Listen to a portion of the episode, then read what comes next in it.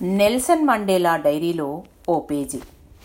నేను నా అత్యంత సన్నిహితులైన కొందరు వ్యక్తులతో మధ్యాహ్నం భోజనానికి ఒక హోటల్కి వెళ్ళాను. వెయిటర్ వచ్చి మా ఆర్డర్ తీసుకువెళ్ళిన తర్వాత కాసేపటికి మా భోజనం వచ్చింది. సరదాగా మాట్లాడుకుంటూ మేము తినడం ప్రారంభించే ముందు నా దృష్టి ఎదురు టేబుల్లో ఒంటరిగా కూర్చుని ఉన్న వ్యక్తిపై పడింది అతని భోజనం ఇంకా రాలేదు. అతను నన్ను చూడగానే చటక్కున లేచి బయటికి వెళ్ళడానికి ప్రయత్నిస్తుండగా అతని కర్మ కాలి భోజనం వచ్చింది. అతను నిస్సహాయంగా కూలబడిపోయాడు. నేను అతన్ని చూసి పలకరింపుగా నవ్వి నా పక్కన కూర్చోమంటూ కలిసి ఫోన్ చేద్దామంటూ ఆహ్వానించాను. వెయిటర్కు సైగ చేయగానే అతడి భోజనం నా పక్కన పెట్టి వెళ్ళాడు. తప్పనిసరి పరిస్థితుల్లో ఆ వ్యక్తి నా పక్కన కూర్చున్నాడు. మా భోజనం త్వర త్వరగా అవుతోంది కానీ అతనికి ముద్ద గొంతు దిగడం లేదు. చేతులు వణుకుతున్నాయి. దిక్కులు చూస్తూ మాటి మాటికి నీళ్ళు తాగుతూ మొహం తుడుచుకుంటున్నాడు.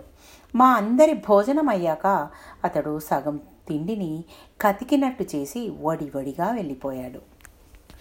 అతనిని గమనించిన నా మిత్రుడు బాగా అనారోగ్యంగా ఉన్నట్టున్నాడు. అస్సలు తినలేకపోతున్నాడు. వణుకుతున్నాడు అంటూ ఓ కామెంట్ వదిలాడు. అప్పుడు నేను లేదురా అతను ఆరోగ్యంగానే ఉన్నాడు. నేను జైలు శిక్ష అనుభవిస్తున్నప్పుడు నా సెల్ సెంట్రీ ఇతను. ప్రతిరోజు నన్ను విపరీతంగా అకారణంగా కొడుతూ హింసించేవాడు. హింస వల్ల నొప్పులు బాధతో అరిచి అరిచి నా గొంతు ఆర్చుకుపోయి దాహంతో నీళ్ళిమ్మని అడిగితే హేళనగా నవ్వుతూ నా మొహం మీద మూత్రం పోసేవాడు.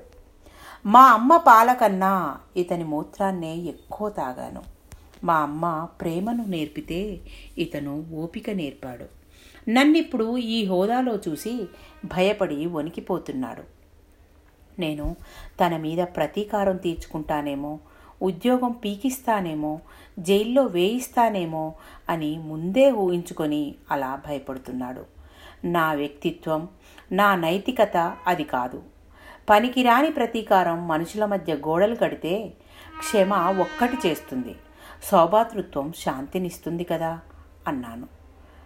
దక్షిణాఫ్రికా అధ్యక్షుడయ్యాక జరిగిన యథార్థ సంఘటన. ఇది. థ్యాంక్ యూ మీ పద్మజ.